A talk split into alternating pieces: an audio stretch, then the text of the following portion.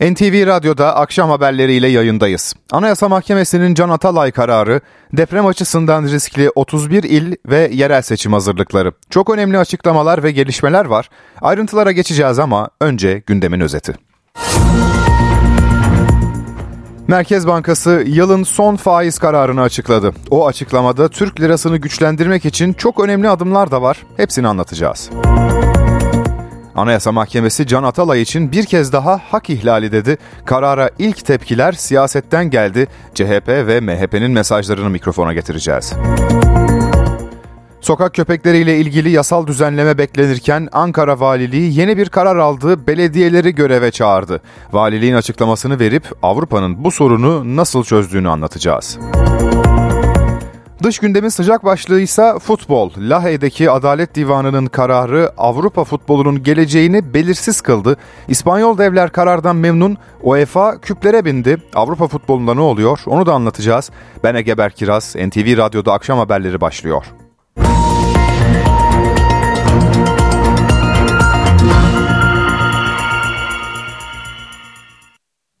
Merkez Bankası beklendiği gibi yılın son toplantısında da faiz artırışını sürdürdü. Faiz artışı kredi kartı faizlerine yansıtılmayacak. Merkez Bankası'ndan başka önemli açıklamalar da var. Hepsini anlatalım. Merkez Bankası 2023'ün son toplantısında politika faizini beklentilere paralel olarak 2,5 puan artışla %42,5'e yükseltti. Karar sonrası yayınlanan metinde parasal sıkılaştırmanın etkisiyle yurt içi talepte dengelemenin sürdüğüne vurgu yapıldı. Parasal sıkılaştırma adımlarının en kısa zamanda tamamlanacağı öngörüldü. Tamamladık demiyor. Muhtemelen bir tane daha gelecek. Ee, ben ben en azından böyle anlıyorum.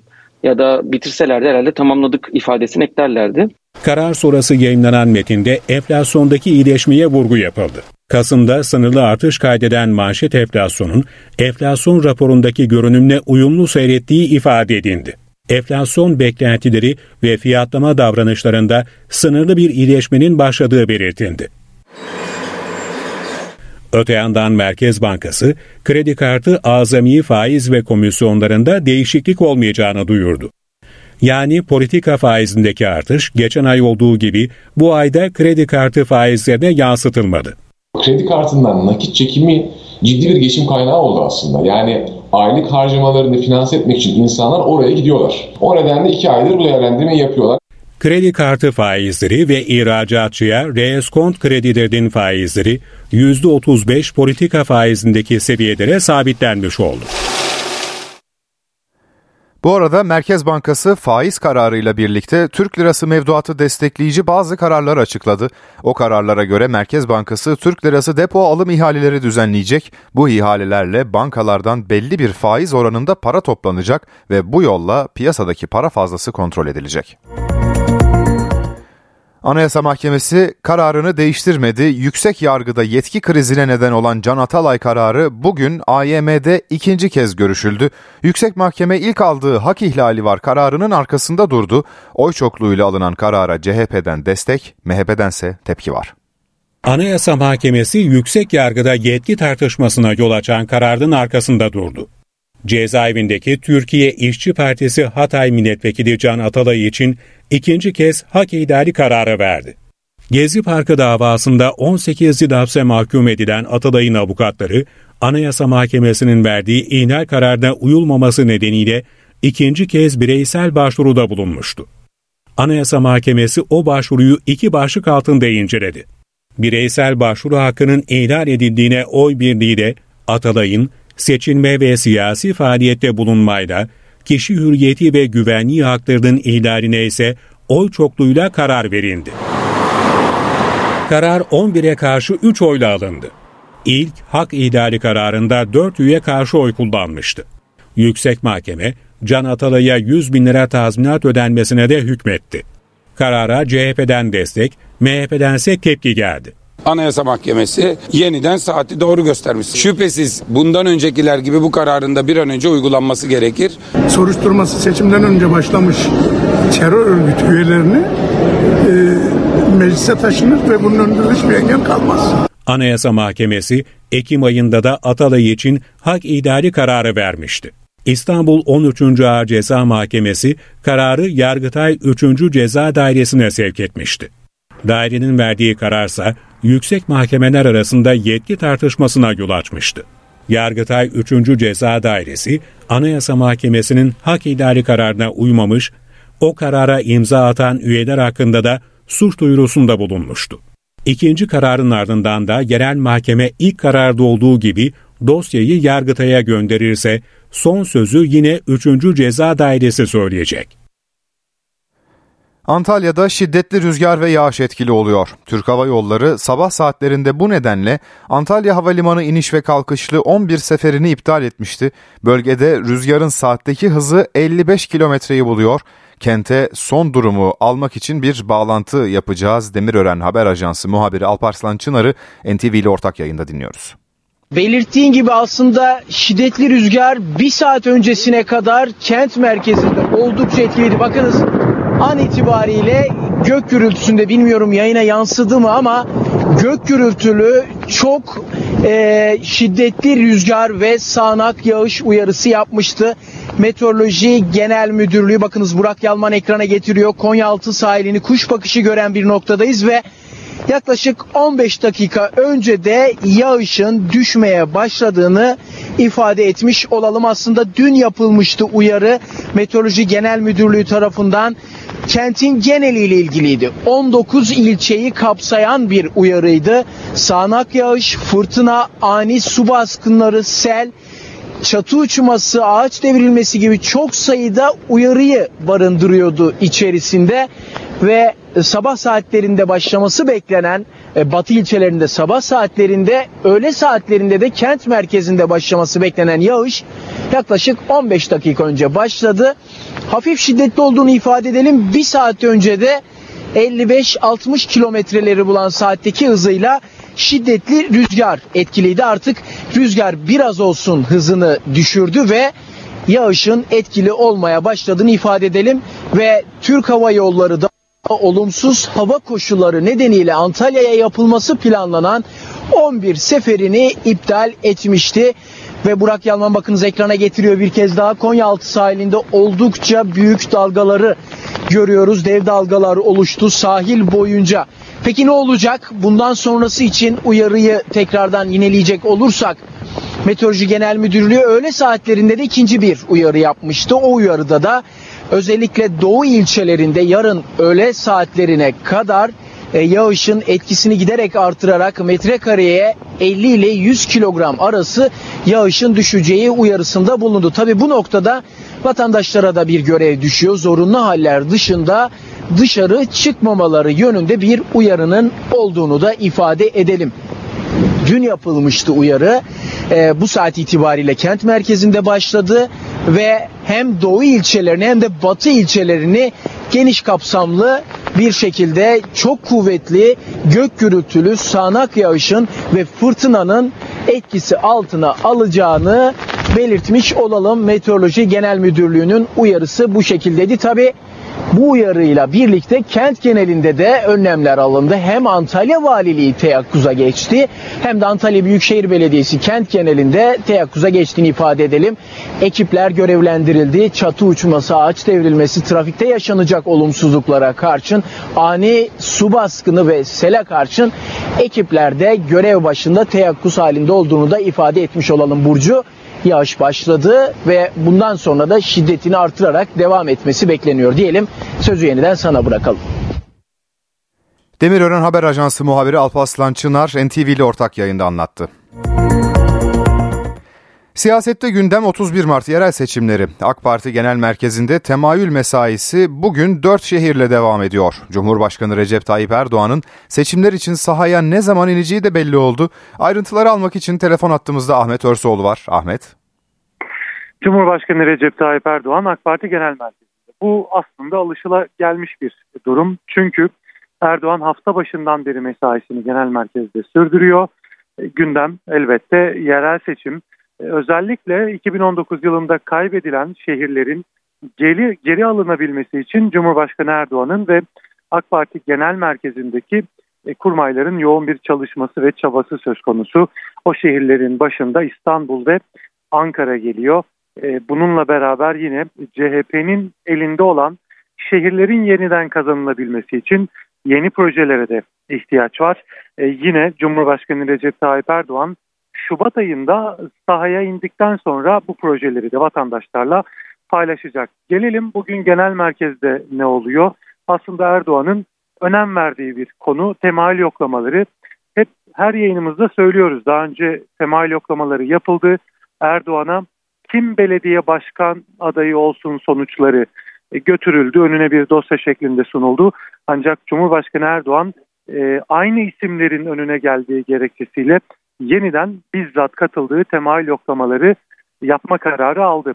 Bugün Ordu, Malatya, Gaziantep ve Trabzon şehirlerinden gelen milletvekilleri ve ilçe teşkilatı, il ve ilçe teşkilatı üyelerine kimi aday olarak görmek istiyorsunuz diye sordu Erdoğan.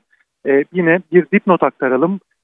Sadece bu adaylar, aday adayları siyasi çevreden olmak zorunda değil. Kendi bölgenizde iş, sanat, spor, e, medya dünyasından kabul görmüş, kamuoyunun tanıdığı, bildiği başarılı isimler olabilir e, dedi Cumhurbaşkanı Recep Tayyip Erdoğan. Bu yönde gelen isimleri yine e, aday tespit komisyonu e, önümüzdeki günlerde tekrar çalışacak. Artık yerel seçimler için sahaya inme vakti ancak önce adayların açıklanması gerekiyor AK Parti'de. Yarın MHP ile komisyon görüşmeleri sürecek 13. toplantı olacak. İki parti arasında bir sorun yok. İstanbul, Ankara ve İzmir'de MHP AK Parti adayını destekleyecek. 30 büyük şehirde ittifak yapılmasını bekliyoruz. İyi Parti ve CHP'nin çıkartacağı adaylar, bugüne kadar açıklanan adaylar da genel merkezde işleniyor, bakılıyor. Hangi ismin oy alabilme ihtimali daha yüksek bu değerlendiriliyor. Cumhurbaşkanı Erdoğan'ın 27'sinde önümüzdeki hafta e, bütçe görüşmeleri bittikten sonra Türkiye Büyük Millet Meclisi'ndeki grup konuşmasında İstanbul ve Ankara belediye başkan adaylarını açıklaması yönünde bir beklenti var. Kulislerde bu konuşuluyor. Ancak bu biraz daha sarkabilir. Ocak ayının 15'i gibi seçim beyannamesi e, İstanbul, Ankara ve İzmir özelinde yeni projelerin kamuoyuna duyurulması da beklentiler arasında. Cumhurbaşkanı Erdoğan Şubat ayında mitinglerine başlayacak. Öncelikle deprem şehirleri olacak. E, Kahramanmaraş başta olmak üzere e, devam eden konut çalışmalarının teslimi de Erdoğan'ın miting programına uygun bir şekilde serpiştirilecek ve e, seçim çalışmaları bu şekilde hem AK Parti'de hem de işbirliği yaptığı MHP'de devam ediyor. Ankara'dan Ahmet Örsoğlu'nun notlarını dinledik. Muhalefet cephesi de hareketli. CHP'de önce Merkez Yönetim Kurulu toplandı. Az sonra ise parti meclisi bir araya gelecek. Gün sonunda 200'e yakın noktada belediye başkan adaylarının ismi duyurulacak. İyi Parti'de ise istifa dalgasına bugün yeni bir isim katıldı. Ankara'dan notları tekrar alacağız. Uğraş Bingöl'ü dinliyoruz. Cumhuriyet Halk Partisi'nde MYK toplantısında bir buçuk saati geride bıraktık. Ee, iki toplantı var Cumhuriyet Halk Partisi'nde bugün. Saat 17.30'da da e, parti meclisinin toplanmasını bekliyoruz. E, gözler e, parti meclisine çıkacak. Kararda hatırlanacağı üzere geçen hafta parti meclisinin ardından 4 büyükşehir 6 ilde 226 seçim bölgesinde adaylar açıklanmıştı. Bursa, Balıkesir, İstanbul ve Ankara adaylarını resmen duyurmuştu. Bugün de yine 200'e yakın seçim bölgesinde adayların açıklanmasını bekliyoruz. Özellikle Samsun, Manisa, illeri için açıklama olacak. Adaylar belirlenecek. İstanbul'da da e, Fatih, Sancaktepe, Pendik e, gibi ilçelerin adayları açıklanacak. Hemen e, söylemekte e, fayda var aslında. Bu da Cumhuriyet Halk Partili kurmaylarla görüştüğümüzde Samsun'da Cevat, Cevat Öncü'nün ismi e, öne çıkıyor. E, Manisa'da Ferdi Zeyrek. E, İstanbul'un ilçeleri de önemli. Şüphesiz Fatih'te Mahir Polat, Sancaktepe'de Alper Yeğin, Pendik'te Tarık Balyalı isimleri e, kulislerde dolaşılan ve güçlü olan isimler bu isimlerin açıklanması e, bekleniyor. Tabii ki bunlar bu isimler parti meclisinde e, oylanacak ve ondan sonra e, karara ba- bağlanacak. Aslında geçen hafta CHP'li kurmaylar bu hafta işaret edip Adana, Mersin, Hatay ve Aydın gibi e, illerin e, seçim e, adaylarının açıklamasını bekliyor bekliyordu e, ve bu bu yönde açıklamalar yapılmıştı ama e, bugün aldığımız bilgiye göre Adana, Mersin, Hatay ve Aydın'da e, yine parti meclisinden sonra açıklanacak yerler arasında değil gerekçe olarak da bölgedeki memnuniyet anketlerinin tamamlanmadığı gerekçesi bize e, söylendi. Dediğim gibi önemli İstanbul'un 3 ilçesi açıklanacak Fatih'te, Fatih, Sancaktepe ve Pendik. E, il bazında da Samsun ve Manisa e, e, daki adaylar bugün açıklanmasını bekliyoruz. Parti meclisinin e, toplan, parti meclis toplantısının hemen ardından e, parti sözcüsü e, Deniz Yücel kameraların karşısına geçecek ve e, isimleri geçen hafta yaptığı gibi tek tek duyuracak. Uğraş İyi, İyi Parti'de de bugün bir isim istifa etti. O konuda notlar neler? Ee, İyi Parti'de yaprak dökümü sürüyor. Pe- istifalar peş peşe geliyor. Uzun zamandır Cumhuriyet Halk Partisi ile yaşanan tartışma, gerilim, işbirliğine yönelik e, açıklamalar. Son olarak İyi Parti lideri Meral Akşener'in dün e, hem İmamoğlu'nu hem de Mansur Yavaş'ı hedef alması aslında istifaları da biraz hızlandırdığını söylemek mümkün. Aslında bilinen bir isimdi Yüksel e, Arslan e, Mansur Yavaş'a yakın bir isim Ankara Milletvekili. O da sabah saatlerinde İyi Parti Genel Başkanı'nı eleştirerek partiden istifa etti. E, 14 Mayıs seçimleri itibariyle İyi Parti'nin mecliste 44 sandalyesi vardı bu sayıda. E, bu son istifayla beraber 38'e düştü. E, hatırlanacağı üzere Ayşe, Sibel, Yanık Ömeroğlu, Adnan Beker, e, Nebi Atifoğulları, Ümit Dikbayır, Salim Ensarioğlu en son istifa etmişti. Son olarak da Yüksel Arslan istifa etti. Beklenen bir istifaydı. Dediğim gibi Mansur Yavaş'a yakın bir isimdi. Yine Genel İdare Kurulu'ndan Ahmet Zeki Uçok ve Ece Güner de istifa edenler arasındaydı. E, son saydığım isimler e, özellikle Ankara ve İstanbul'da Cumhuriyet Halk Partisi ile işbirliği yapılmasına e, yönünde görüş bildirmişlerdi. Yüksel Arslan da istifa metninde bunları söyledi aslında. Akşener'in 14 Mayıs seçimlerinde Mansur Yavaş'la 42 ilk, e, vilayette e, seçim kampanyasına katıldığını söyledi. Bunu hatırlattı. E, dürüst ve namuslu olduğunu söyledi. Şimdi değişen ne diye sordu. E, ve Ankara il itibariyle işbirliği kalmamıştır ifadesini kullandı. Dün Akşener'in Mansur Yavaş'a sözlerini hatırlattı. ve parti içindeki tartışmalara da kendisi bu konuda bir arka diplomasi yürüttüğünü Mansur Yavaş'la İyi Parti arasında aslında bunu da söyledi CHP ile. ama son kertede işbirliği konusunda özel e, gayretlerimi partiye zarar vermek, kumpas kurmak, operasyon çekmek gibi ithamlar e, beni üzdü ifadesini kullandı. Hatta Ankara'da şunu da açıkladı.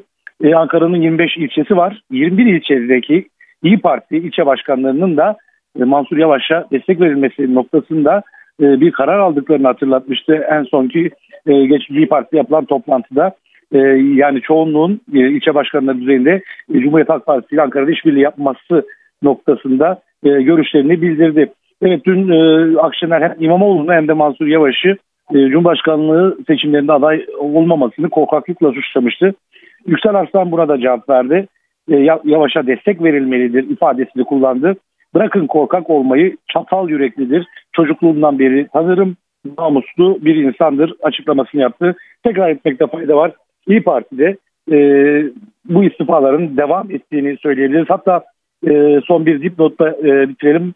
E, Ankara'nın Akyurt e, ilçesi, Beypazarı ilçesi, e, Çubuk ilçelerinde yine e, Yüksel Arslan'a destek açıklamaları gelmişti.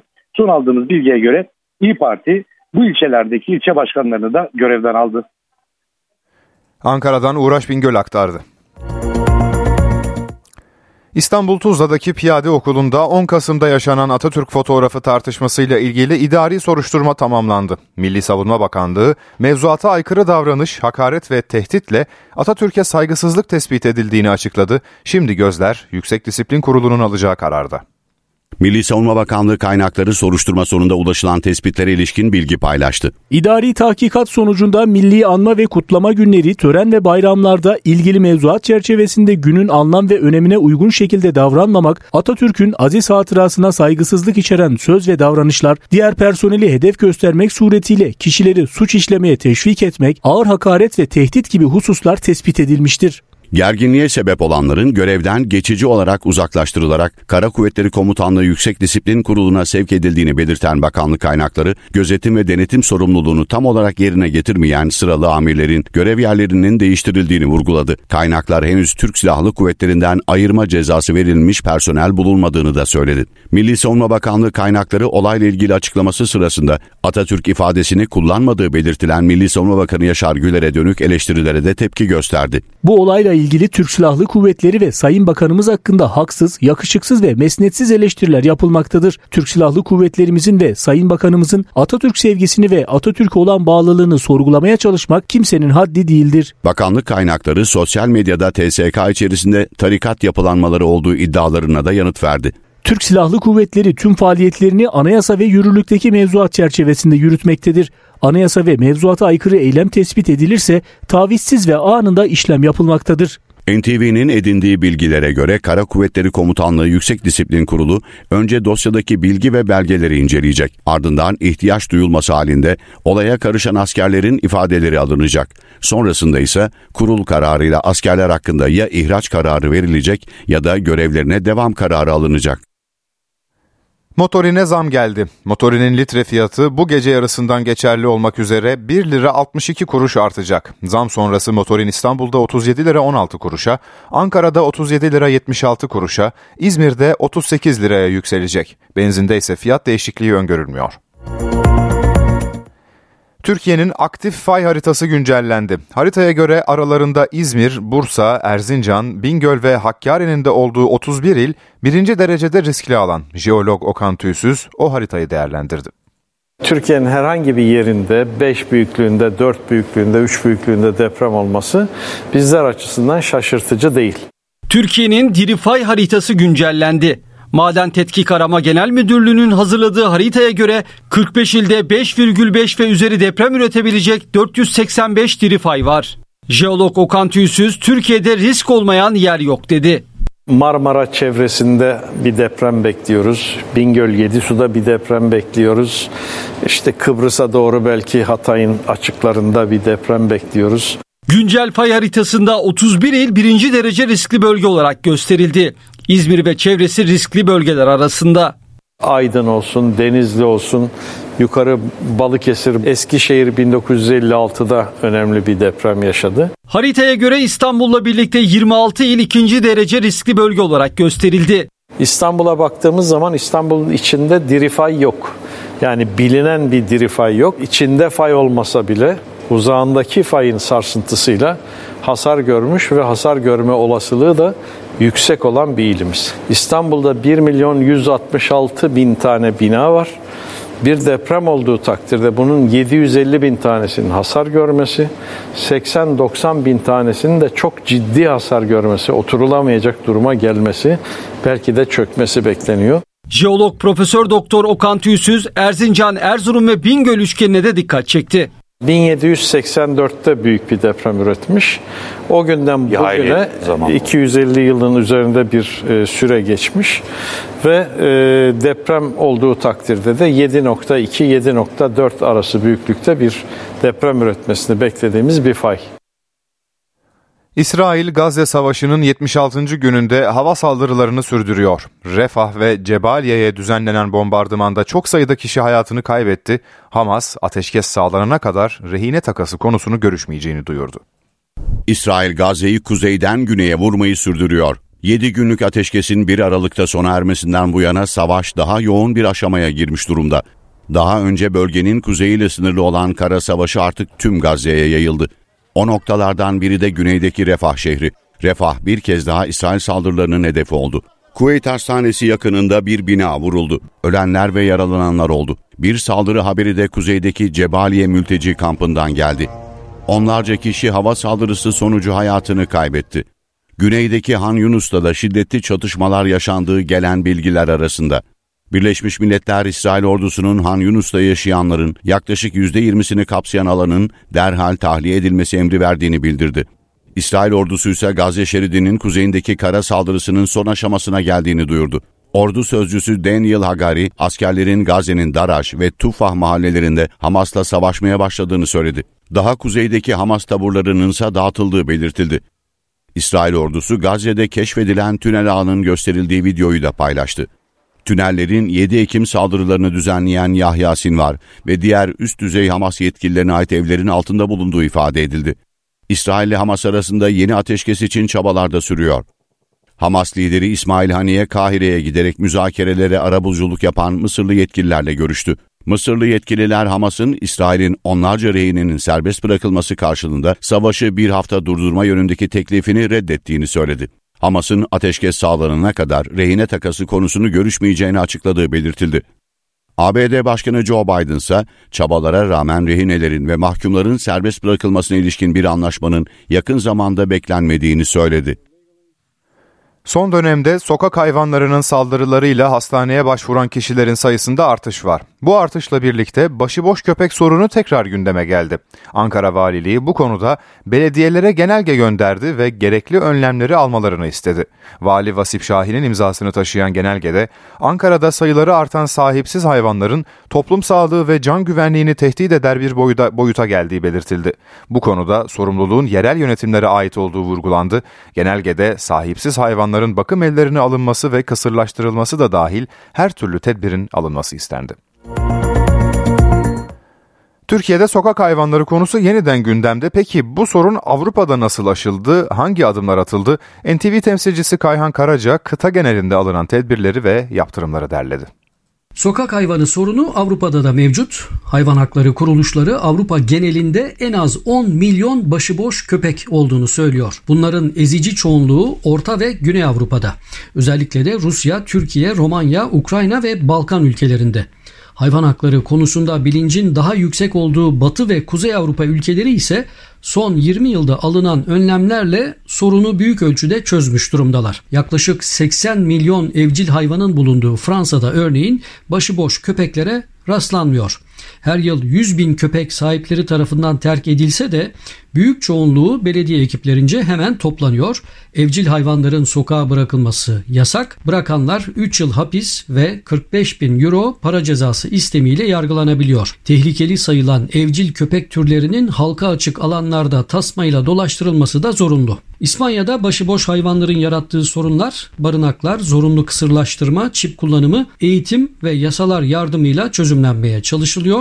Ülke genelinde yılda 200 binden fazla köpek terk ediliyor ancak bu mücadele yöntemleri sayesinde sokaklarda sahipsiz köpek görülmüyor. 10 milyondan fazla evcil hayvanın bulunduğu Almanya'da köpek sahibi olmak vergiye tabi. Devlet köpek sahiplerinden yılda yaklaşık 400 milyon euro vergi topluyor. Toplanan verginin bir kısmıyla barınaklar finanse ediliyor. Almanya'da hayvan yetiştirmek için kurallar hayvanın cinsine göre de değişiyor.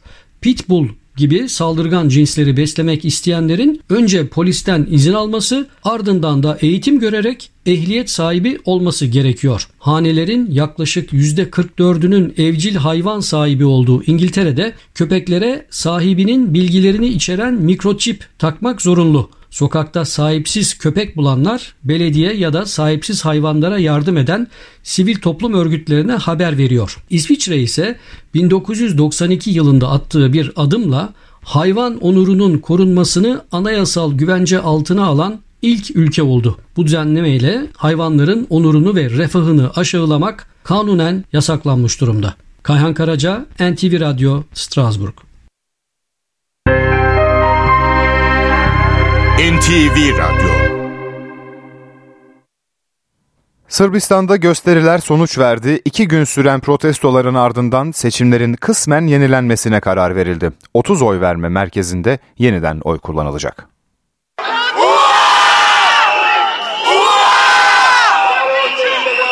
Protestolar sonuç verdi. Sırbistan bazı bölgelerde seçimin yenileneceğini ilan etti. 8 bin oy verme merkezinin 30'unda yeniden seçime gidilecek. Halk 30 Aralık'ta sandık başında olacak. Sırbistan pazar günü hem parlamento hem yerel seçimler için sandık başına gitti. Devlet Başkanı Aleksandar Vučić'in sağcı popülist Sırp İlerleme Partisi SNS %46'nın üzerinde oy oranıyla iktidarını güçlendirdi. Muhalefetin çatısı altında toplandığı şiddete karşı Sırbistan'ın oy oranı %23'te kaldı. İktidar ortağı Sırbistan Sosyalist Partisi de %6'nın üzerinde oy aldı. Vučić seçim zaferini ilan etti ama tartışmalar bitmedi.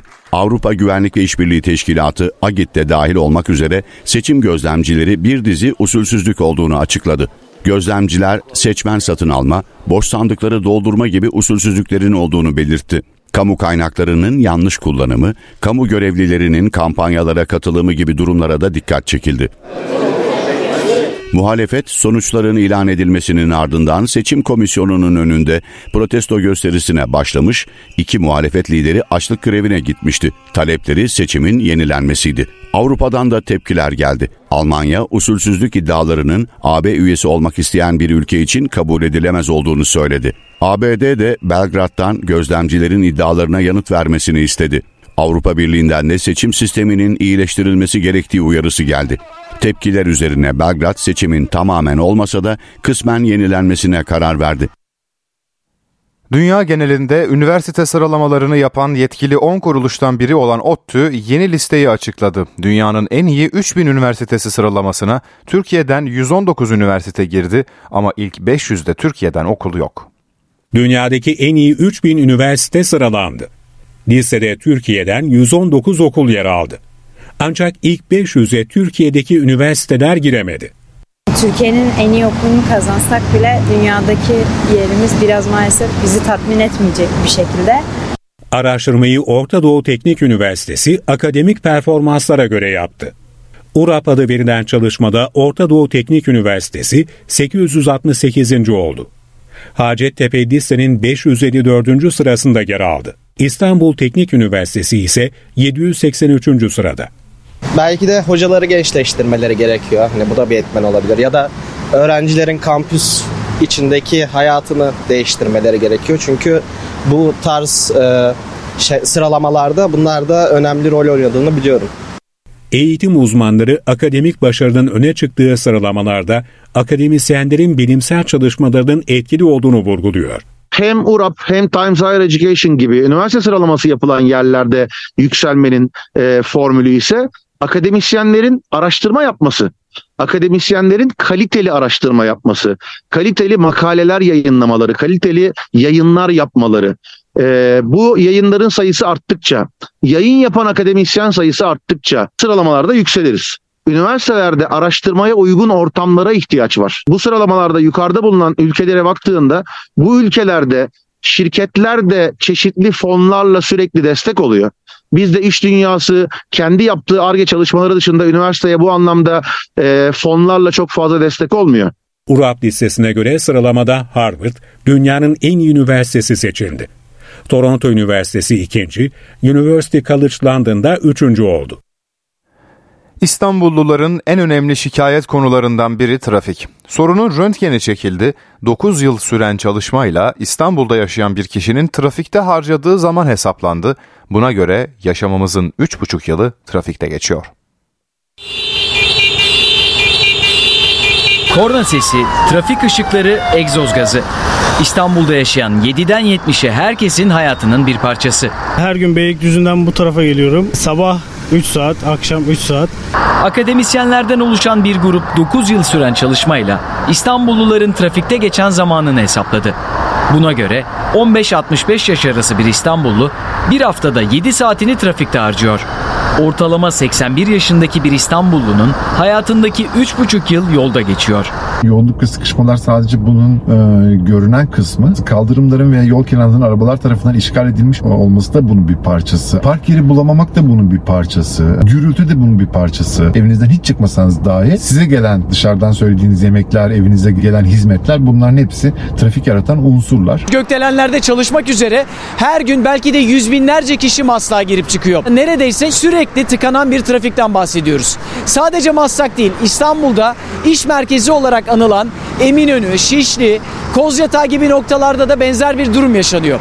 Ve trafikte kaybedilen bu süre insanların psikolojisini de etkiliyor. İnsanları çalışma yormuyor.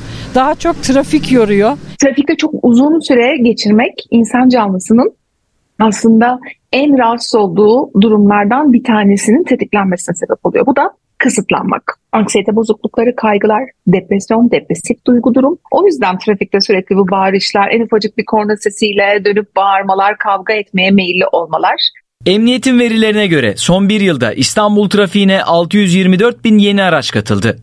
16 milyon nüfuslu şehirde kayıtlı araç sayısı 5,5 milyona yaklaştı.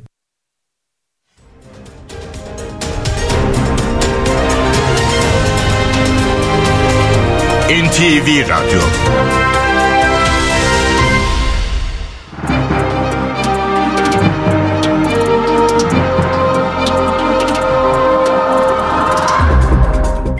Borsa İstanbul Yüz Endeksi 7769 seviyelerinde. Dolar 29.15, Euro 32.15'ten işlem görüyor. Euro dolar paritesi 1.09.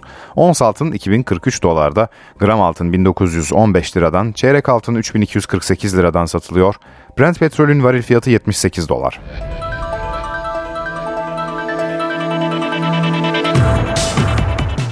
Fenerbahçe ve Galatasaray dev derbiye aynı puanla çıkacak. Süper Lig'in 17. haftasında Sarı Lacivertliler Kayseri Sporu 4-3 yendi. Sarı Kırmızılılarsa 1-0'lık Karagümrük galibiyetiyle takibi sürdürdü. Ezeli rakipler derbi öncesinde fire vermedi. Trendyol Süper Lig'in 17. haftasında Fenerbahçe deplasmanda Kayseri Spor'a konuk olurken Galatasaray'da Fatih Karagümrük'ü ağırladı. Sarı lacivertliler 7 gol, 2 penaltı, 2 de kırmızı karta sahne olan maçta 4-3'lük skorla kazanan taraftı. Fenerbahçe'de Michi Batshuayi 3 gol atarak yıldızlaşırken Cengiz Ünder de sarı lacivertli formayla ilk golünü kaydetti. Ee, kolay goller yedik. Bu kolay goller bu kadar biz yememeliyiz. Sonuçta biz şampiyonluğa oynayan bir takımız. 4-3 kazanmasını bildik. 3 puan aldık. Biraz hasarlı oldu bu 3 puan. Kayseri takımı iyi bir takım. Zor bir deplasmanda bu şekilde geçtik. Oyuncularımı tebrik ediyorum. Fenerbahçe'de Fred ve Mert Hakan duraklama dakikalarında kırmızı kart gördü. Her iki oyuncu da Galatasaray derbisinde forma giyemeyecek. Her oyuncu bizim için önemli ve değerli. Tabii ki Fred de bizim için her e, değerli oyuncularımızdan bir tanesi. Olmaması tabii ki e, bizi üzecek. Sonuçta e, Fred olmuyor diye de onun yerini dolduracak takım içerisinden başka bir çözüm bulacağız kendimizce. Dediğim gibi yani takım içerisinde bakacağız. En iyi şekilde Galatasaray maçına çıkacağımızı düşünüyorum. Galatasaray ise Fatih Karagümrük engelini Kerem Aktürkoğlu ile aştı. Sahaya kaptan olarak çıkan 25 yaşındaki futbolcu takımına galibiyeti getiren golü 41. dakikada attı. Genel olarak baktığımızda önceki maçların daha altında bir e, Galatasaray takım vardı. Derbi maçları öncesi bu tür maçlar biraz zor oluyor. Hem konsantrasyon hem de e, bir sonraki maçı e, düşünmek. Baktığımızda hem kart hem sakatlık farklı şekilde bir sonraki maçı da bir yandan düşünmek bazen bu performansınızı alta çekebiliyor. Teknik direktör Okan Buruk Fenerbahçe'nin derbiye Fred'den yoksun çıkacak olmasının oyun planlarını etkilemeyeceğini söyledi. Biz kendi yine bu zamana kadar hangi oyunumuz varsa onu devam ettireceğiz. E, rakibimizin kadrosu zaten kaliteli bir kadro. E, orada Fred önemli bir oyuncu e, tabii ki ama e, yine onun yerine oynayacak yine kaliteli oyunculara sahipler.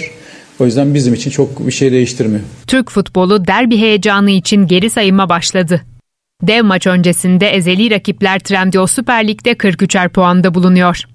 Fenerbahçe averaj farkıyla lider konumda. Türk futbolunun en büyük rekabetindeki 398. randevu pazar günü oynanacak.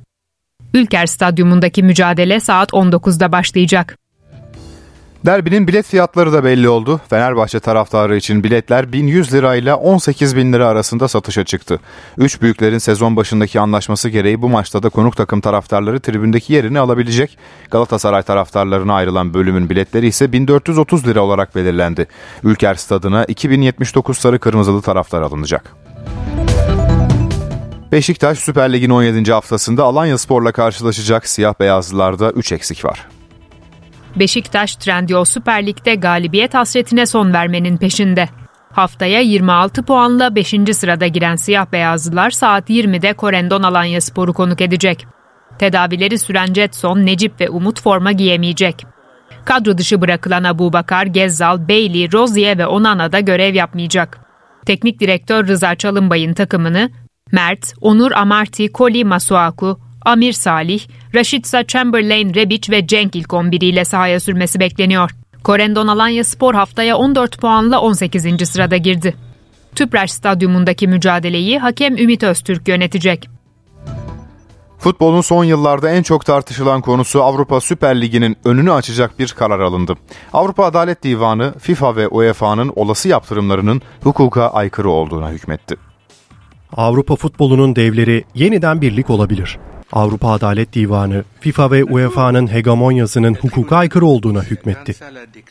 Kıtanın önde gelen kulüpleri artık kendi bağımsız liglerini kurabilecek.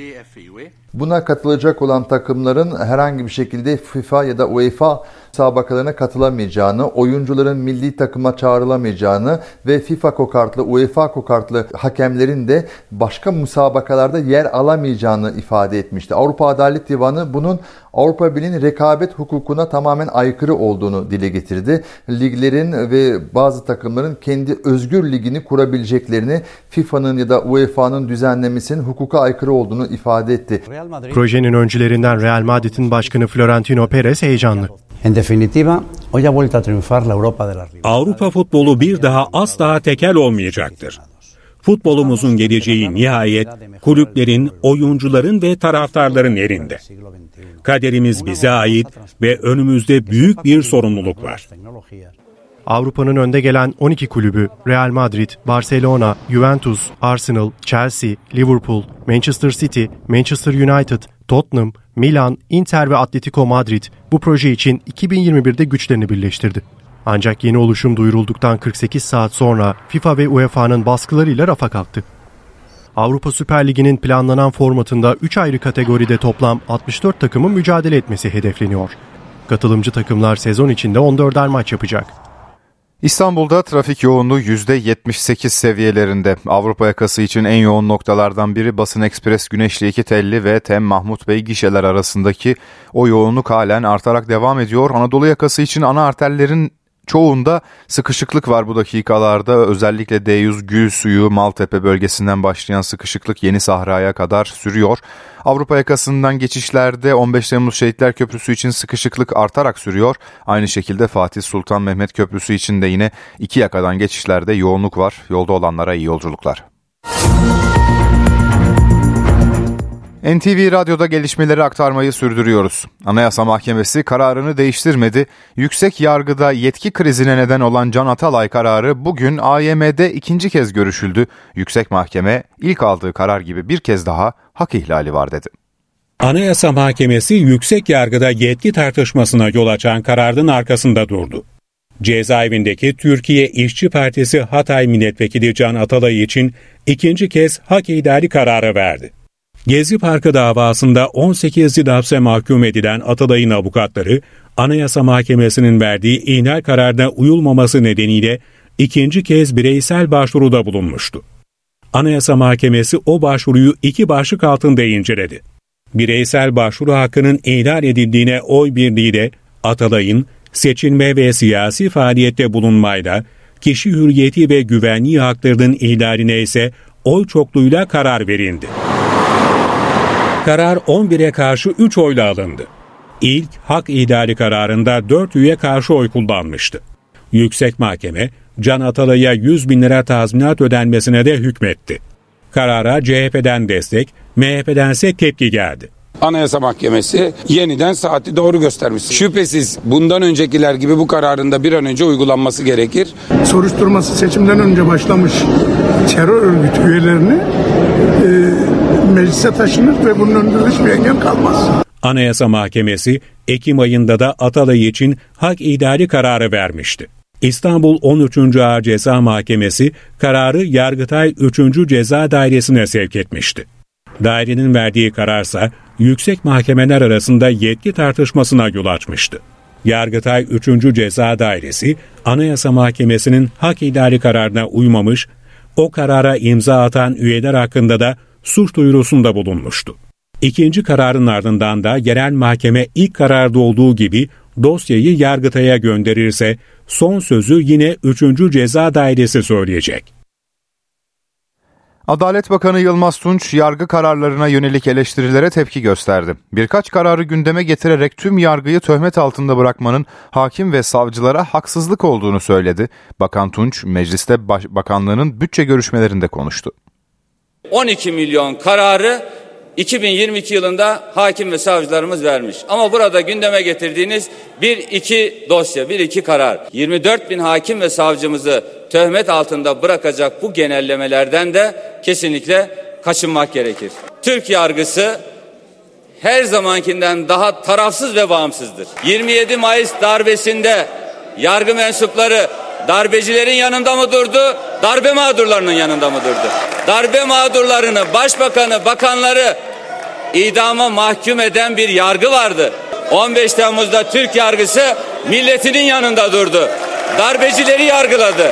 Yargının hatalı kararları da olabilir ama bu hatalı kararlar yine yargı mekanizması içerisinde istinafıyla, temyiziyle düzeltilme imkanı vardır.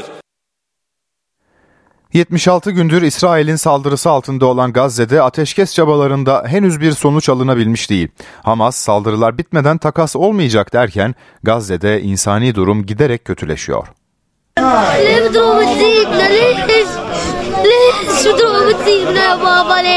Gazze'de çocuk olmak çok zor.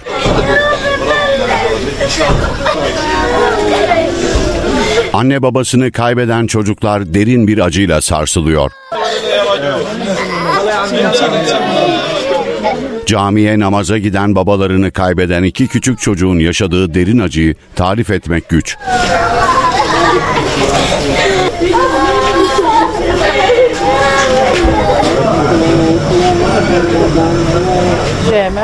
Camide namaz kılıyormuş. Sonra dışarı çıktığında bombardıman olmuş. Kocası öldü.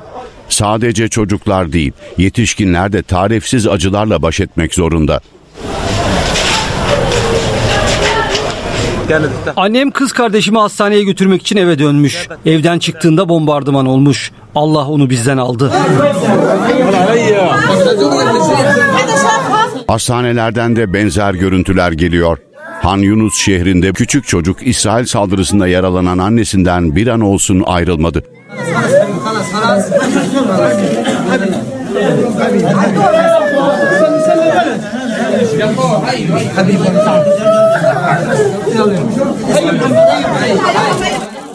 İsrail'in her saldırısı sonrası yaşanan büyük panikte kameralara yansıyor.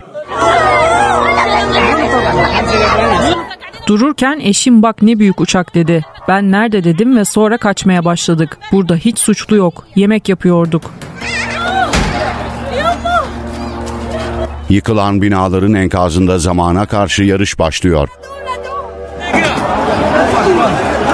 Peşi sıra roket saldırıları oldu. Ev tamamen çöktü. Yeni doğum yapan bir kadını ve 3 günlük bebeğini son anda kurtardık. İlk başta çok duman ve toz olduğu için onu göremedik. Bulamasaydık son nefesini verecekti.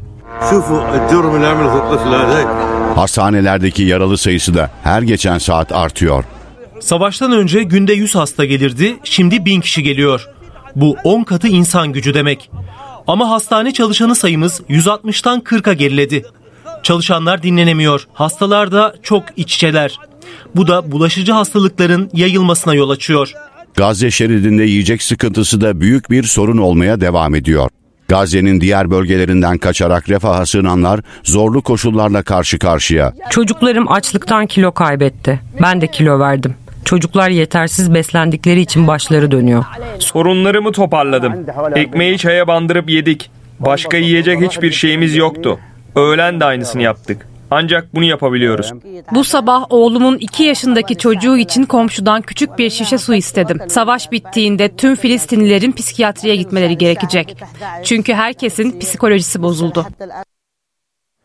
Meclis Genel Kurulu'nda Dışişleri Bakanlığı'nın bütçesi de görüşüldü. Dışişleri Bakanı Hakan Fidan konuşmasında dış politikanın sıcak başlıklarında önemli mesajlar verdi. Gazze'de işlenen savaş suçları vicdan sahibi herkesin yüreğini dağlamaktadır. Esasen Filistin meselesinin çözümüne çözüme kavuşturulmasının önündeki en büyük engel Amerika Birleşik Devletleri'nin hala hazırda İsrail'e verdiği şartsız destektir. Suriye'nin kuzeyinde bir terör devleti teşkil edilmesini engellemeye yönelik mücadelemizi yürütmekteyiz. DAEŞ'la mücadele kisvesi altında PKK-YPG terör örgütünü desteklemenin stratejik bir hata olduğunu başta Amerika Birleşik Devletleri olmak üzere tüm muhataplarımıza vurgulamaya devam edeceğiz. İsveç'in NATO'ya katılım protokolü ile ilgili süreçte nihai kararı Yüce Meclisimiz verecektir. Bazı NATO ülkelerinin son yıllarda uyguladığı politikalara baktığımızda Suriye'de PKK-YPG'ye verilen destek ve Türkiye'ye savunma sanayinde uygulanan yaptırımlar bir çelişki oluşturmaktadır. Bu çelişkiyi her platformda dile getirmekle kalmayıp bunun jeostratejik risklerini ve NATO ülkelerinin güvenliğini zedelediğini de izah etmekteyiz. Bursa'da 4 çocuk annesi Burcu Ayda 17 Aralık'ta eşi tarafından öldürülmüştü. Genç kadının öldürülmeden birkaç gün önce korku içinde olduğu ortaya çıktı. Ailesi çocukların devlet korumasına alınmasını istiyor. İki gün önce akrabalarına çok korktuğunu söyledi. Ara tatilde babasının yanına gidecekti. Dört çocuk annesi kadın eşi tarafından öldürüldü. Kızım 15 tatilde yanıma gelecekti çocuklarla alıp da sonra da aradan zaman geçince işte ölüm haberini duydum. Ben buraya geldim şimdi. Bursa'da yaşayan 32 yaşındaki Burcu Ayda 9 yıllık evliydi. Eşi Mustafa Ali Ayda'nın şiddet ve hakaretlerine dayanamayan genç kadın 2 aylık uzaklaştırma kararı aldırdı. Anne ve babası Yozgat'ta olduğu için 4 çocuğuyla birlikte anneannesinin evine sığındı. Bu sığınma evleri var ya dedim onlara bir başvur. Ya da dedim ben ben geleyim alayım seni. Dedi sana pislik yaparlar dedi o zaman. Sonra o işte aramış birkaç yeri. Onlar da demiş işte demiş çocukların demiş okulu demiş bir senelik okulu silinir demiş. Tekrar yeniden başlayacak demiş o zaman demiş sığınma evine giderse. E bunu da bana dedi şimdi baba dedi çocukların bir sene okulu boşa gitmiş olacak dedi. Uzaklaştırma kararı biten Ali Ayda eşinin yaşadığı eve gitti. Barışması için genç kadını ikna etti. Kendi evine dönmesini sağladı.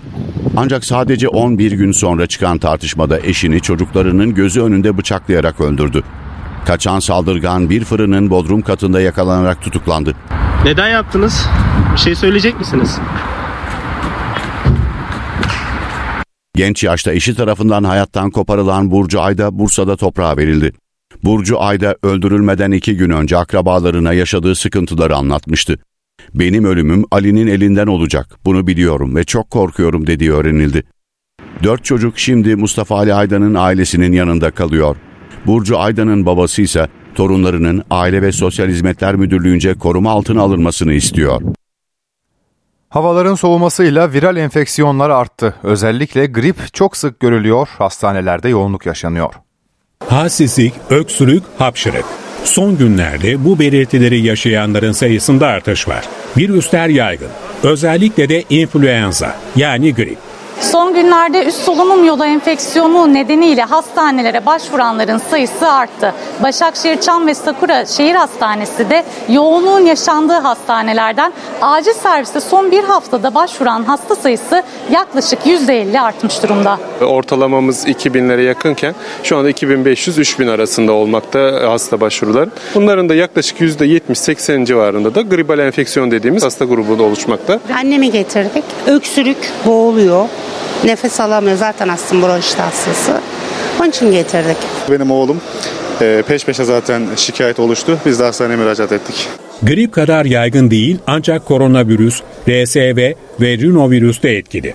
65 yaş üstü kişiler kalp, akciğer, diyabet gibi kronik hastalığı olanlar ya da bağışıklığı baskılananlar gibi risk grubunda olanlarda grip tehlikeli olabiliyor. Ancak normalde herhangi bir hastalığı olmayanların gribi dinlenerek atlatması mümkün. Normalde 7 gün içinde herhangi bir tedavi almasanız ıhlamur, nane limon yani normal istirahat sürecinde olsanız bile bir hafta 10 gün içinde geçen e, hastalıklar. E, hastaneye başvuru sayılarındaki geçmiş dönemdeki pandemi sürecinin bir olumsuz etkisi olduğunu düşünüyorum. Hastalarımız korkuyor tabii ki pandemi sürecinden çıktık. Uzmanlar virüslerden korunmak için kalabalık ortamlarda maske takılmasını öneriyor. Özellikle risk grubunda olanlar hala grip aşısı olabilirler. Avrupa Adalet Divanı bugün aldığı bir kararla Avrupa Süper Ligi'nin önünü açtı. Divan, UEFA ve FIFA'nın Süper Lig'in kurulmasını engelleyerek rekabet yasasına aykırı hareket ettiğine hükmetti. Bu karar ne ifade ediyor?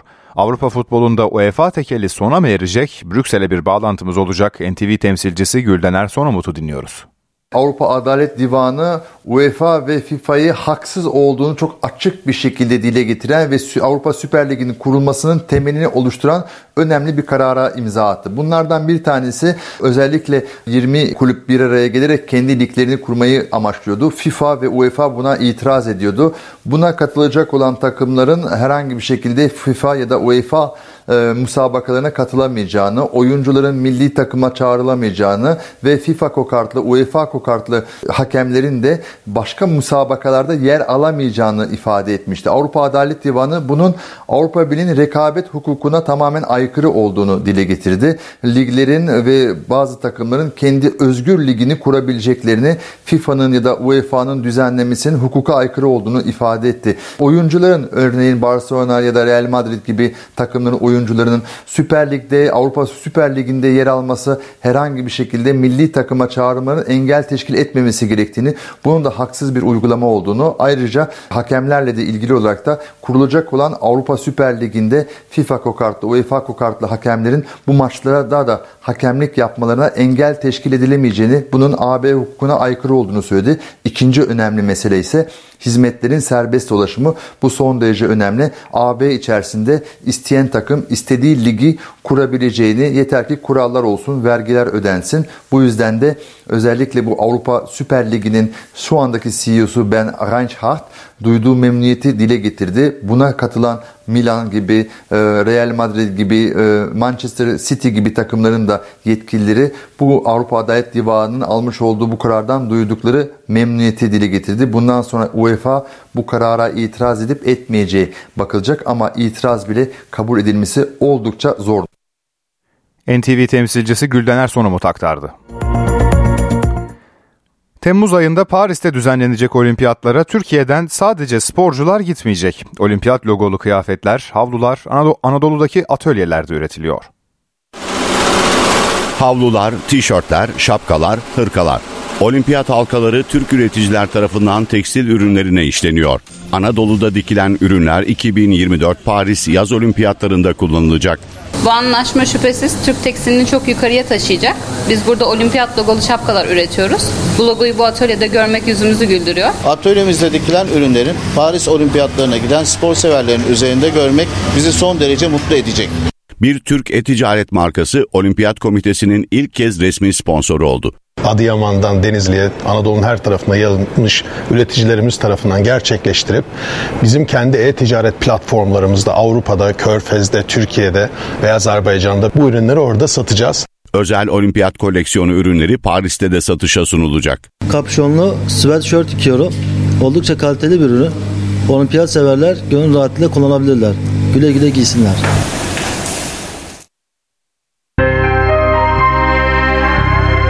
NTV Radyo Bir öğretmen kuyumcuyu soymaya çalışan zanlıyla karıştırıldı. Olay önce emniyete sonra yargıya taşındı. Adana'daki olayı anlatalım.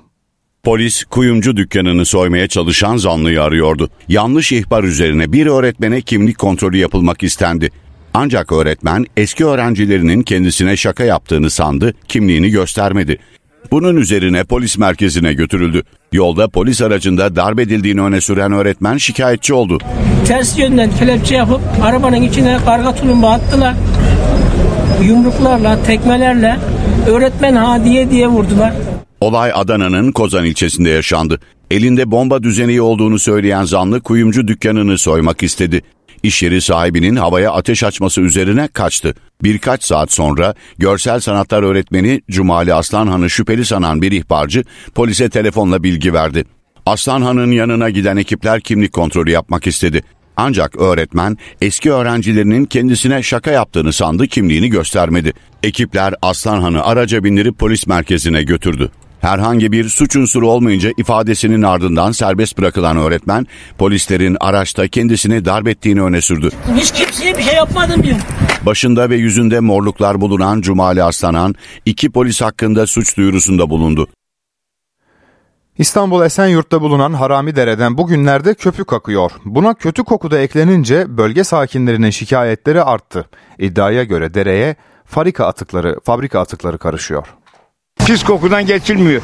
Yazın burada pis kokudan duramazsın. Kötü koku yaydığı söylenen dere İstanbul Esenyurt'ta bulunan Harami Dere. Dereden son dönemde köpük akması bölgede endişeye neden oldu. Köpüğün nereden geldiği bilinmiyor. Bölge halkının iddiası dereye fabrika atığı kimyasalların karışması nedeniyle köpük oluşuyor.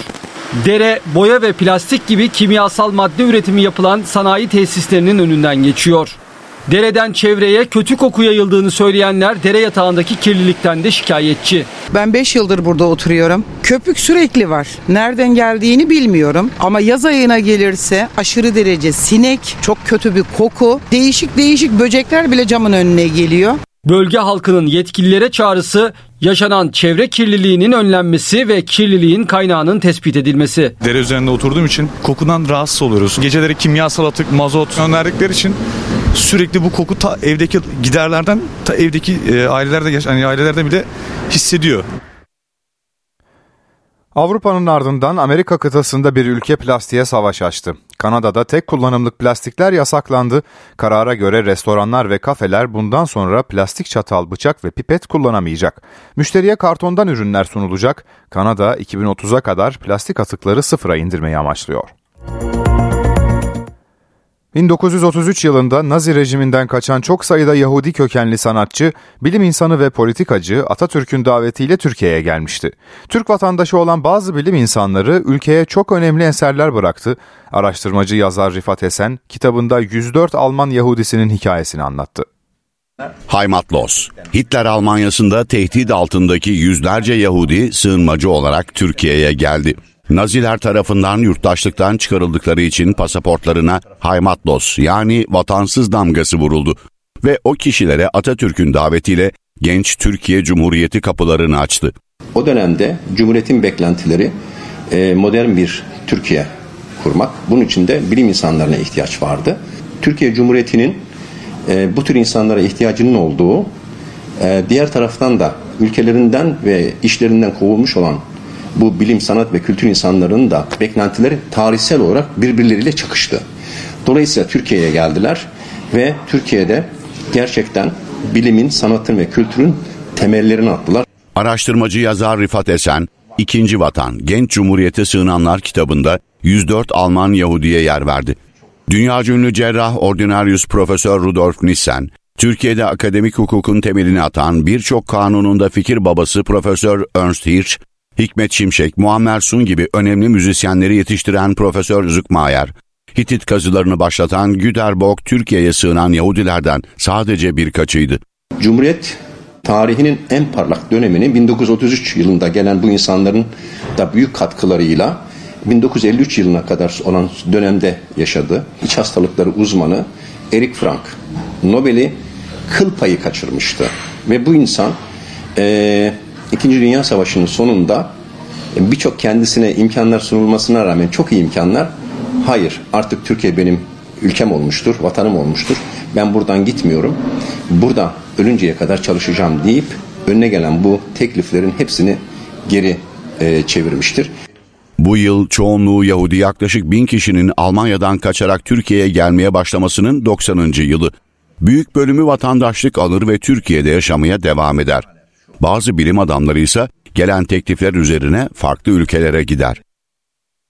Hamsiye artık Akdeniz'de de rastlanıyor. Küresel iklim değişikliği nedeniyle Kızıldeniz'den gelen türler arasında barbun, palamut, karides hatta hamsi de bulunuyor. Balon ve aslan balıklarından sonra yeni türler geldi.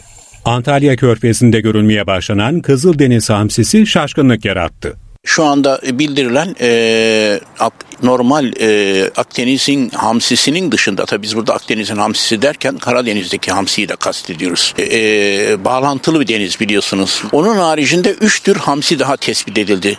Küresel iklim değişikliği deniz canlılarını da etkiliyor. Kızıldeniz'den Süveyş kanalına geçerek Akdeniz'e gelen istilacı türlerin sayıları her geçen gün artıyor.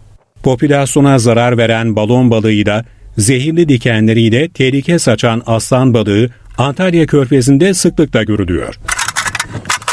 Son dönemde körfeze zararlı türlerin yanı sıra ekonomik değeri olan başka türlerinde geçiş yaptığı belirlendi. Üç tür hamsi, barbun, palamut ve karides bunlardan bazıları dar gözle av, avcılıkla avlarla biz avlansak e, mutlaka yakalarız. Yani o belki Karadeniz'deki kadar çok çıkmaz ama e, Akdeniz'de e, o diğer üç tür hamsi var yani Kızıldeniz'den geçen hamsiler var. Yılbaşı sofrasının sembollerinden hindinin kilosu 300 ila 350 lira arasında satılıyor. Tanesi 1600 liraya kadar çıkıyor. Fiyatın katlanmasında nakliye maliyeti önemli yer tutuyor. Yılbaşı sofralarının vazgeçilmesi, geçen sene 100 lira olan hindinin kilogramı bu yıl 3 kattan fazla arttı.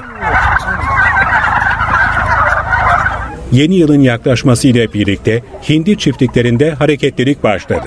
Taleplere yetişmekte zorlanan üreticiler kümeslerdeki kapasitelerini artırmaya çalışıyor. Hindiye özellikle büyük şehirlerden yoğun talep var. Ee, İstanbul, Ankara, İzmir, e, Bursa, Çanakkale var yani birçok yerden var. Hindinin adet fiyatı 1300 ile 1600 lira arasında değişiyor. Yani kilosu 300-350 liraya denk geliyor. Pahalılığı etkileyen faktörler arasında bakım ve nakliye maliyetleri yer alıyor. Fiyatlar 350 lira kilosu. Geçen seneyi kıyasladığımızda bu yıl nasıl? Bu yıl e, fiyatlar daha iyi. 300-350 lira daha iyi. Ama e, girdiler de çok maliyetler arttığı için e, normaldir yani. Bu, bu fiyat normaldir. Tekirdağ'da 16 yıldır üreticilik yapan Muzaffer Çetin, hindi alacaklara tavsiyelerde bulundu. Şimdi iyi bir hindiyi nasıl anlarız? İyi bir hindiyi kanadını çevireceksin. Eğer kanat altları sapsarı yağ ise o hindi iyi kalitelidir. Alınabilir. Alınabilir. Peki yağ yoksa? Yağ yoksa lezzetsizdir. Yani yenmez. Yense bile çok lezzetsizdir. Aniden bastıran şiddetli yağmur başta İstanbul olmak üzere birçok büyük şehirde su baskınlarına neden olabiliyor. Yağışların etkisini azaltabilmek için İstanbul Büyükşehir Belediyesi Bakırköy ve Kadıköy'ün bazı noktalarına özel bir asfalt döşedi. Asfaltın özelliği suyu toprağa geçirmesi. Sağanak yağış çoğu zaman sele neden oluyor. Can kayıpları yaşanıyor. Yollar göle dönüyor, sokaklar çamurla kaplanıyor. Bu durumun en önemli nedenlerinden biri de betonlaşma. Yağmur toprakla buluşamadığı için su birikintileri oluşuyor. İstanbul Büyükşehir Belediyesi de bazı yol ve kaldırımlara akıllı asfalt uygulaması yaptı. Bu sayede asfalt suyun birikmesine engel oluyor. İklim değişikliğiyle mücadele çalışmalarımız devam ediyor. Bu yönde e, poroz asfalt uygulamasını geliştirdik birimlerimizce. Poroz asfalt boşluk oranı normal asfalta göre daha fazla olan bir asfalt türü. Su geçirgenliği daha fazla. Bu durumda yağan yağışta e, kar suları, yağmur sularını toprağa daha rahat bir şekilde e, gönderebilmek için, suyu drene edebilmek için kullanılan bir asfalt türü. İstanbul'da Kadıköy ve Bakırköy'de uygulanmaya başlanan akıllı asfalt projesi yol kenarındaki ağaç çevrelerine yapılıyor. Böylelikle ağaçlar da suyla beslenebiliyor. Gösterelim isterseniz suyu nasıl emdiğini. Uygulamasını da gösterelim. Boşluk oranı sayesinde e, suyu direkt asfalt, poroz asfalt tabakasının kaplamasının yüzeyinden toprağa direne edebiliyoruz şu an. Burada toprağımız suyla buluşuyor. Evet, şu an normal asfalta döküyoruz. Gördüğünüz gibi yüzey geçirgenliği olmadığı için boşluk oranı daha düşük olduğu için suyu zemine indiremiyoruz. E, yaya yollarında da kullanıldığında su birikmelerinin önüne geçtiğimiz için daha konforlu yürüyüş alanları sağlayabiliyoruz.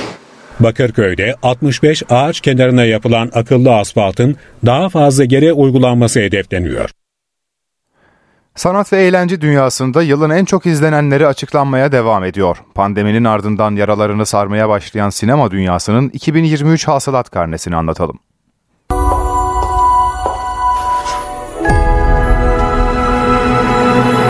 Hey Barbie. Bu yıl dünya çapında sadece iki film 1 milyar dolar hasılatı aşabildi.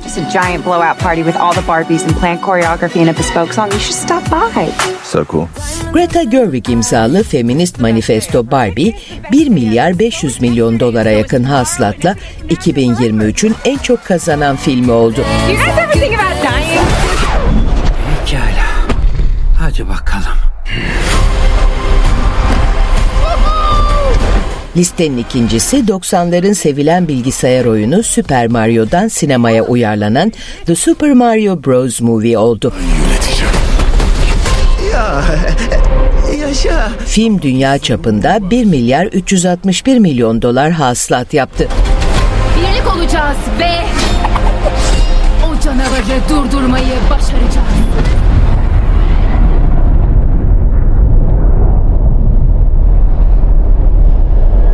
Barbie ile aynı gün vizyona giren Oppenheimer 950 milyon doların üstünde bir hasılat elde etse de 1 milyar dolar kulübüne katılamadı. I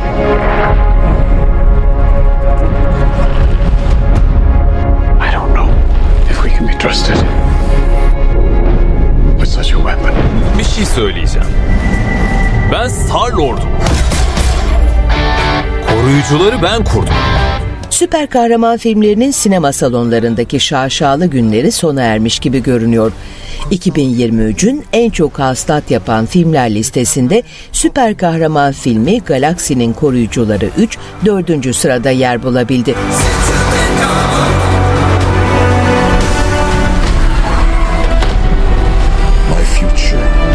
Hızlı ve Öfkeli 10, Örümcek Adam, Örümcek Evrenine Geçiş ve Küçük Deniz Kızı'nın ilk onda yer aldığı listede Tom Cruise filmi Görevimiz Tehlike Ölümcül Hesaplaşma 1. bölüm 8. sıraya geriledi.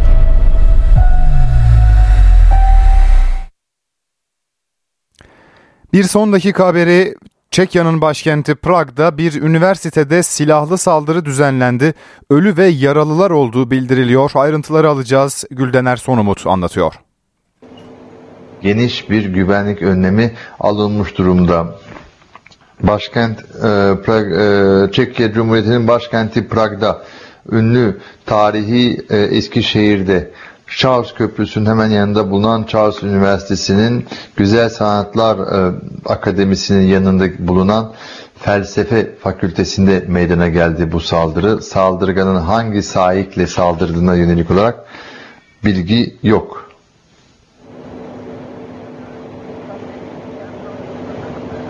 Evet, e, aslında Gülden Ersoy Umut'un da aktardığı bilgiler hemen hemen aynı çerçevede. Görüntüler az önce e, aktardığımız şu anda e, aktardığımız görüntüler sosyal medyada e, paylaşılıyor. Uluslararası ajanslar ve tabii Türkiye'den de e, ajansların aktardığı görüntüler.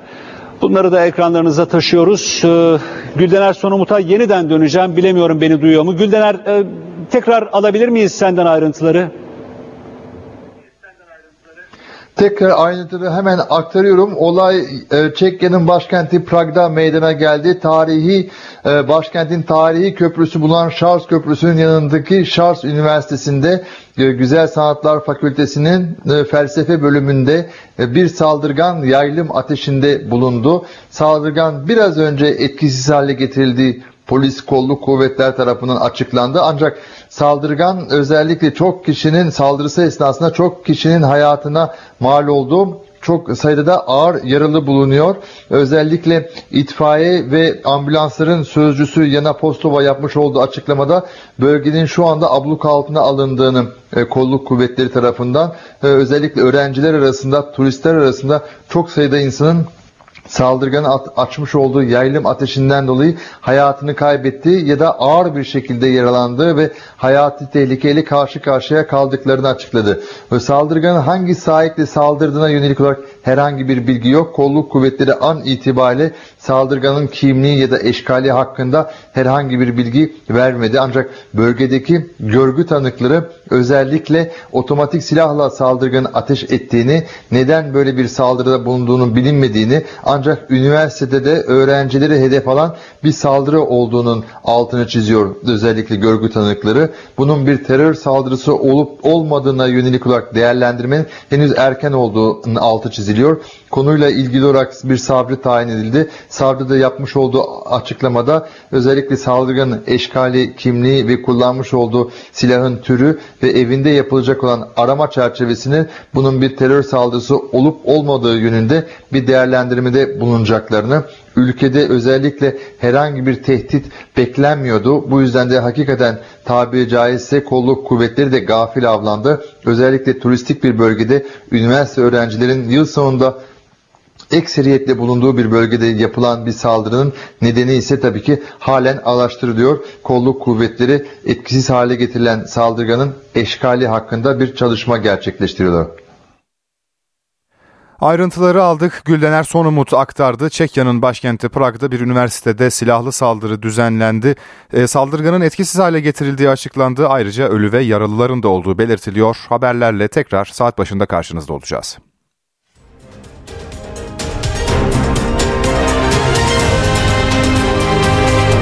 NTV Radyo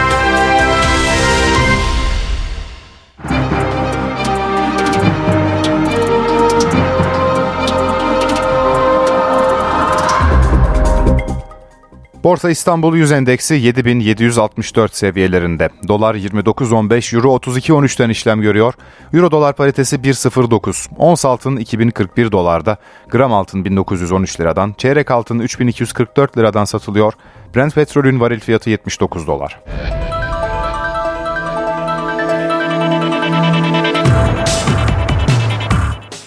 Beşiktaş Süper Lig'in 17. haftasında Alanya Spor'la karşılaşacak. Siyah beyazlılarda 3 eksik var. Beşiktaş Trendyol Süper Lig'de galibiyet hasretine son vermenin peşinde. Haftaya 26 puanla 5. sırada giren siyah beyazlılar saat 20'de Korendon Alanya Spor'u konuk edecek. Tedavileri süren Jetson, Necip ve Umut forma giyemeyecek. Kadro dışı bırakılan Abu Bakar, Gezzal, Bailey, Rozier ve Onana da görev yapmayacak. Teknik direktör Rıza Çalınbay'ın takımını Mert, Onur Amarty, Koli Masuaku, Amir Salih, Raşitsa Chamberlain, Rebic ve Cenk ilk 11 ile sahaya sürmesi bekleniyor. Korendon Alanya Spor haftaya 14 puanla 18. sırada girdi. Tüpraş Stadyumundaki mücadeleyi hakem Ümit Öztürk yönetecek. Futbolun son yıllarda en çok tartışılan konusu Avrupa Süper Ligi'nin önünü açacak bir karar alındı.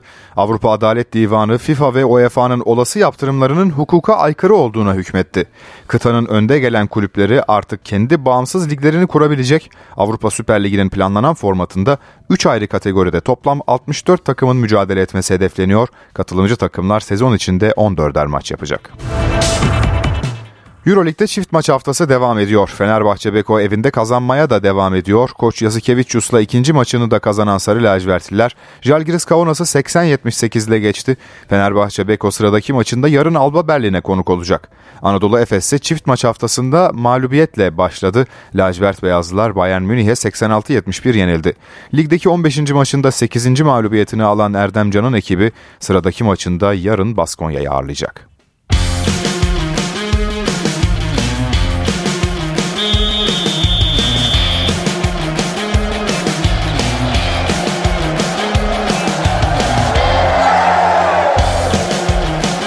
NTV Radyo